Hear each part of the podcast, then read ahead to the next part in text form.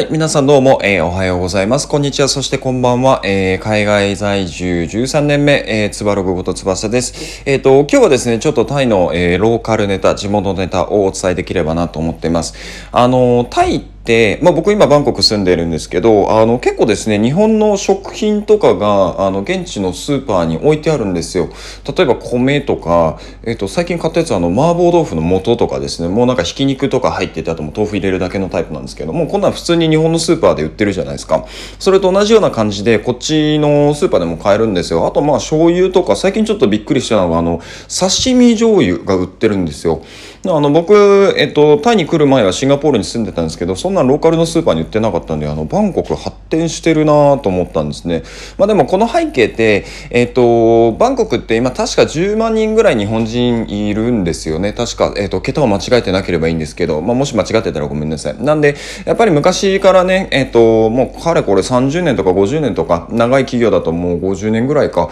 もう日本じゃなかった、えっと、バンコクに、えっと、もう会社自体を立ち上げてえっと、マーケットのシェアをあの結構取っているっていう、えー、日系の企業マン多いので、まあそういうところからやっぱり日本人に対するあの馴染みっていうのは大きいのかなっていうのをこう買い物しながら思ってました。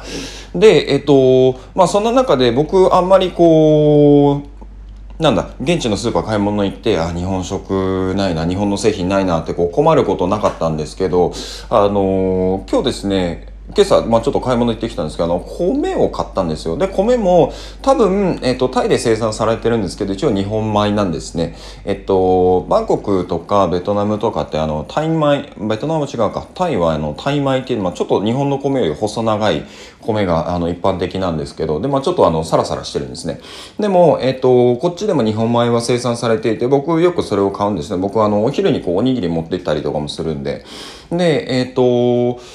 今日ですね あのその米を買ってで開いてみたらあの、まあ、米びつみたいなとこに僕は開いあこう、ね、袋開けたら毎回入れるんですけどあの